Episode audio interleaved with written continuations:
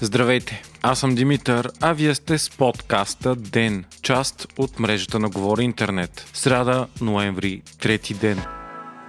Здравното министерство избра тестовете за COVID за училищата. Първоначално ще бъдат поръчани 400 000 броя. Те са специални и щадящи, като на учениците няма да бъде бъркано в носа или гърлото. Тестовете се правят изцяло с слюнка. При негативен тест учениците ще могат да се върнат в класната стая от 8 ноември, другият понеделник. Първоначално в клас ще се върнат само децата от първи до четвърти клас. На по-късен етап в училище ще се върнат и учениците от по-горните класове, където заболеваемостта е над 500 души на 100 000 население. Те обаче също ще трябва да се тестват, а поръчката за COVID тестове за тях ще бъде направена през следващите седмици. Всички учители ще трябва да имат зелен сертификат, а за тях ще бъдат осигурени безплатни тестове на място в училищата. Учениците ще бъдат тествани два пъти седмично в понеделник и четвъртък. Междувременно здравният министр Стойчо Кацаров обяви пред Дневник, че за сега не се обмисля въвеждането на по-сериозни мерки. По негови думи, сегашните мерки са достатъчно строги и са равнозначни на практика на локдаун, тъй като за редица обекти задължителният зелен сертификат е равносилен на затваряне, а в останалите обекти се работи с хора, които не носят риск от зараза. В интервюто Кацаров обяви, че сегашните мерки са дали добър резултат. Увеличил се броят на тестовете, което води до повече откриване на скрити случаи, намаляла е общата заболеваемост и значително се усилила вакцинацията. Кацаров отрече предстоящите избори да са причината да не се въвеждат по-строги мерки. Директорът на Националния център по паразитни и изразни болести Ива Христова обяви пред BTV, че в България вече е засечен под варианта Делта Плюс на коронавируса, който се разпространява дори по-бързо, отколкото Делта. Симптомите на варианта са същите, като той не се кара по-тежко, а вакцинираните продължават да имат добра защита. Междувременно, новите случаи на COVID-19 у нас са 5863 на база почти 45 000 теста. В болница вече са са 8149 души, а живота си са загубили 145. Поставените дози вакцини са почти 19 000. Положението е тежко в почти цялата страна и по всяка вероятност това ще е най-тежката вълна на пандемията до сега. От ВМА в София се обърнаха към призив за доброволци, а болниците в област Бургас спряха плановия прием и плановете операции заради силно повишената заболеваемост страната. Прокуратурата повдигна обвинение на Боян Расате за хулиганство и причиняване на лека телесна повреда.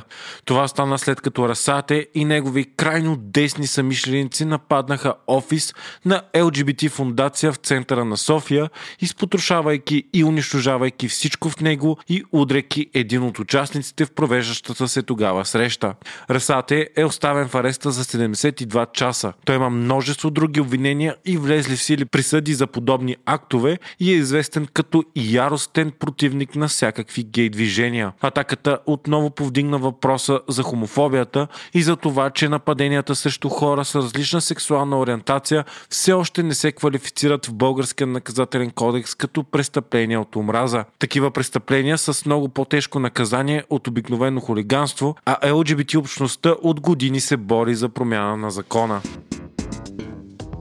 Вчера директорът на ЦРУ Уилям Бърнс посети изненадващо Москва за среща с някои от най-високо поставените лица в руската отбрана и сигурност. Това се случва на фона на много обтегнати отношения между САЩ и Русия. Предполага се, че срещата е с цел да се координират двете военни суперсили по някои важни въпроси, за които Джо Байден обяви, че ще работи с Владимир Путин, като например ограничаването на оръжията, преговори за ядрените опити на Иран и борба срещу хакерските атаки. Отношенията на двете страни са в най-низка близката си точка от края на студената война насам излязоха нови разкрития за така наречената криптокралица – българката Ружа Игнатова. Игнатова е основателка на схемата пирамида OneCoin, чрез която измамва десетки хиляди хора за милиарди долари. Тя изчезна преди няколко години и от тогава една от най-големите мистерии света на криптовалутите, като за нея са посещавани множество големи статии на водещи световни медии, документални предавания и подкасти. Тайм дори нарекоха OneCoin една от най-големите измами в историята историята. Сега ново разследване на BBC е открило, че Игнатова чрез офшорна фирма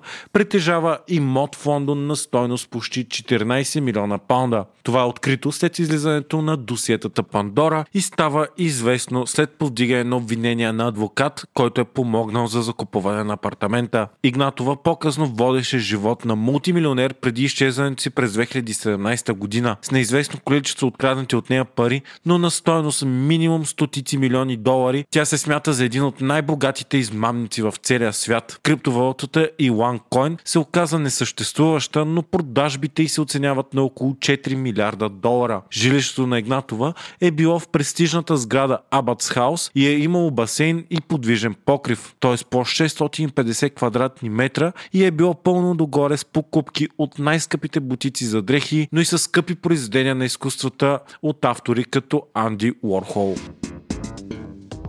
Вие слушахте подкаста Ден, част от мрежата на Говори Интернет. Епизода водих аз, Димитър Панайотов, а аудиомонтажът направи Антон Велев.